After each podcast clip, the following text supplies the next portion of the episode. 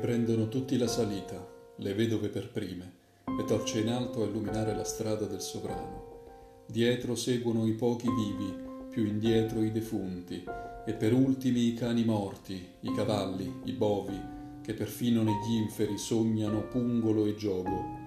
Il duplice pastore ansima in testa e dietro ode il gregge del popolo che gli inonda la schiena e i lombi.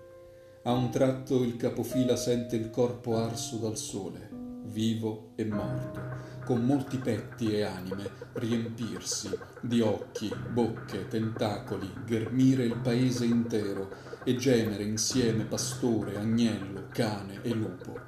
Assurdi e contrastanti sorgono in petto i desideri, ma regge con forza le briglie dell'anima volitiva. Giunto al palazzo, Ulisse varca in silenzio la soglia insanguinata, con i due leoni di pietra a guardia. Il figlio lo segue curvo, come un leoncello riccio. Le torce languono consumate, sussultano le stelle, come occhi di lupa famelica nella selva oscura. Il re allunga la mano irsuta nella selvaggia corte e spranga le porte cigolanti rivestite di bronzo. Il portico e il palazzo risuonano come una grotta.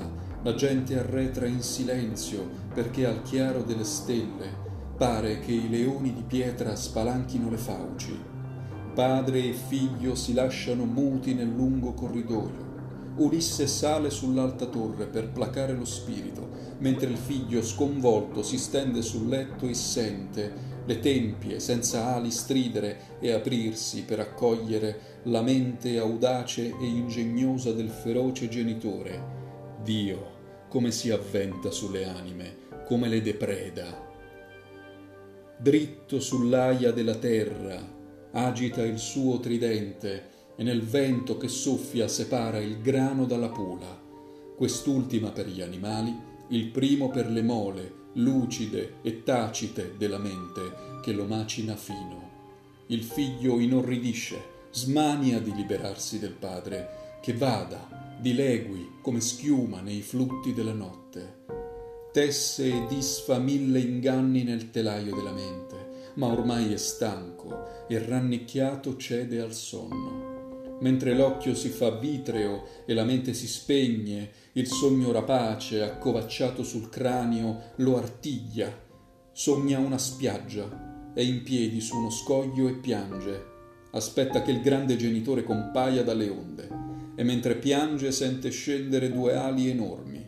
Alza gli occhi, rapida un'aquila gli si avventa contro e senza pietà gli affonda gli artigli nella testa. Lancia tre gridi acuti poi balza con lui nel cielo. Il giovane abbraccia con terrore il collo del rapace e chiude gli occhi per non vedere la terra allontanarsi. Padre, dove mi porti su in cielo? Perdo la ragione. Ma più sale in alto, più sente che sulle spalle crescono ali ricciute e vellutate e al suo sguardo appare la terra lontana che come una lepre bruca l'aria. Ora ha un cuore d'aquila in petto, unghie più mature, e aggrappato al vecchio rapace si libra con orgoglio. Padre, apri gli artigli, ora son forti le mie ali. La vecchia aquila strilla furiosa e con somma gioia batte le grandi ali, schiude le zampe con gli artigli e nell'aria rovente di astri il giovane s'inabissa. Il figlio lancia un urlo e salta sul letto ansimando. Brancola al buio, poi si calma è stato solo un sogno, un pensiero stolto, nato nella notte ammaliatrice, ma ormai il sonno lo ha lasciato e tutta notte sente le grandi ali d'aquila battergli sopra la, sopra la testa. Intanto il padre rasserenato va nel talamo più fondo, si slaccia la cintura, appende l'abito di porpora e alla luce della lucerna divampano le cosce, il petto irsuto e la schiena. Pare che la casa bruci. Sotto la folta chioma, la barba e le sopracciglia, il volto è scuro e l'anima brilla nella carne bruna. Agile e svelto come un ragazzo salta e scuote il letto dai molti tormenti, intagliato nell'olivo, intatto. Penelope, fresca di bagno, muta, socchiude gli occhi dalle lunghe ciglia e furtiva lo guarda con terrore. Si sveglia ai primi albori, scende le scale come un ladro, sgancia una lampada a quattro becchi e lentamente il re infelice ispeziona la casa e conta i beni. Attraversa le cantine a volta, scoperchia le giare, decorate in fila, e a mente misura quanto vino, quanto olio e grano sono scampati alle bisbocce. Rapido si inginocchia, infrange le doppie serrature, toglie il coperchio agli scrigni segreti dei preziosi e infuriato calcola a mente quante coppe d'oro, quanti pezzi d'ambra, anelli massicci e collane, quante pesanti corone regali mancano all'appello muto, solleva il lume e passa nell'armeria segreta. Le lance appuntite brillano, sorridono gli scudi e i cimieri sugli elmi fremono come le vive.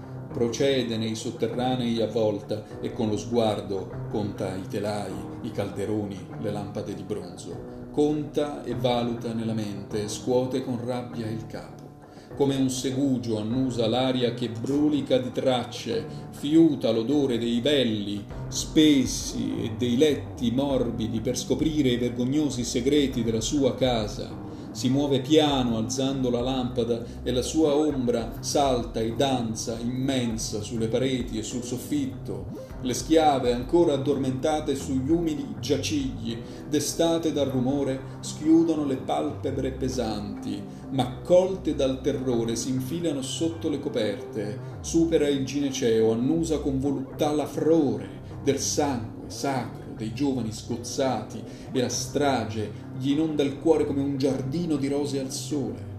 In un angolo il vecchio padre giace nudo su un vello di montone, solleva la testa calva e vede il figlio, gli occhi vuoti, feriti dalla luce della lampada, si riempiono di lacrime, sfarfallano come nottole, ma il figlio, chino con occhio impietoso, osserva a lungo il corpo guasto che una notte, da giovane in fiore, si era unito a una vergine e l'aveva fecondata.